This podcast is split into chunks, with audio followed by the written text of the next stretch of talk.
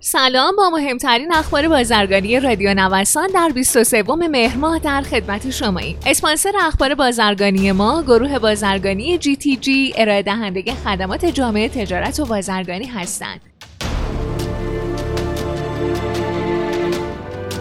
تصویر تجارت با اوراسیا ترسیم شد. جدیدترین گزارش سازمان توسعه تجارت از تجارت با اتحادیه اقتصادی اوراسیا نشون میده. حجم واردات و صادرات در بازه زمانی 5 آبان 98 تا 31 مرداد 99 نسبت به مدت مشابه سال قبل رشد 6 درصدی داشته. بیشترین میزان صادرات به 5 کشور عضو اتحادیه اقتصادی اوراسیا طی دوره مورد بررسی و مدت مشابه اون به روسیه و کمترین میزان صادرات به بلاروس انجام شده. همچنین بیشترین واردات از روسیه و کمترین واردات از قرقیزستان انجام شده.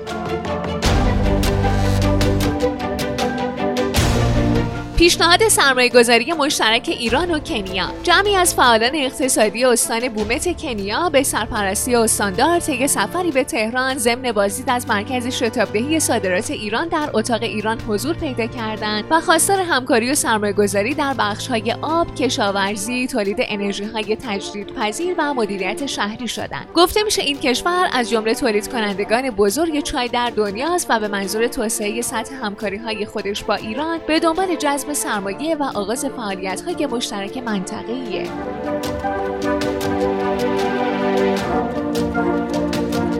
86 درصد واردات کشور مواد اولیه و کالاهای واسطه ایه. معاون وزیر سمت با بیان این خبر گفته این کالاها شامل مواد اولیه و کالاهای واسطه ای، اجزا و قطعات، ماشینالات و تجهیزات صنعتی می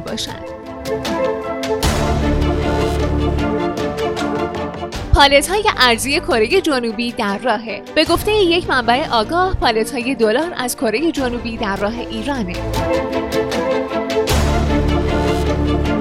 شرایط واردات کامیون اعلام شد. بر این اساس واردات کامیون های حداکثر سه سال کار کرده صرفا از طریق کارت بازرگانی معتبر امکان پذیر خواهد بود.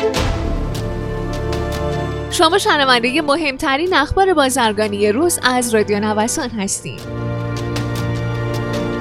اولین لیست مواد اولیه این هفته به بانک مرکزی ارائه میشه. رئیس کل گمرک ایران اعلام کرده صاحبان شش قلم کالای اساسی که ارز ترجیحی به اونها تعلق می‌گیره می‌تونن به گمرک مراجعه و بدون کد رهگیری کالاهاشون رو ترخیص کنن و بانک مرکزی هم متعهد میشه تا ظرف مدت سه ماه این تامین ارز رو انجام بده.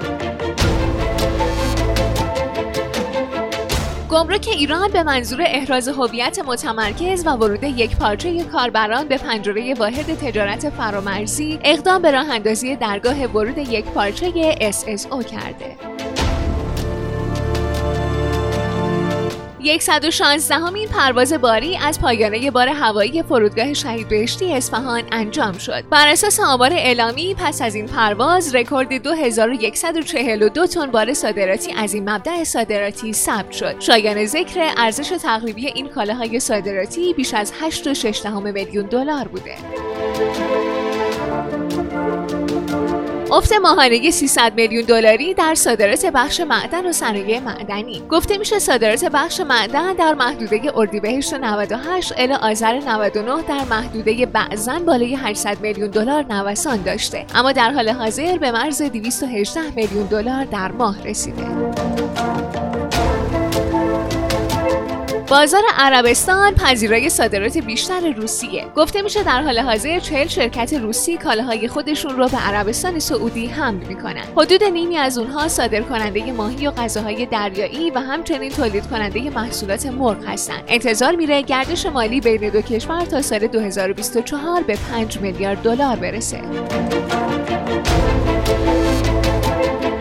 خیلی ممنونم که امروز هم با بخش اخبار بازرگانی همراه ما بودین. مجددا از حامی اخبار بازرگانی ما گروه بازرگانی جی تی جی تشکر می‌کنم. مجموعه جی تی جی رو می‌تونید از gtg.ir دنبال کنید.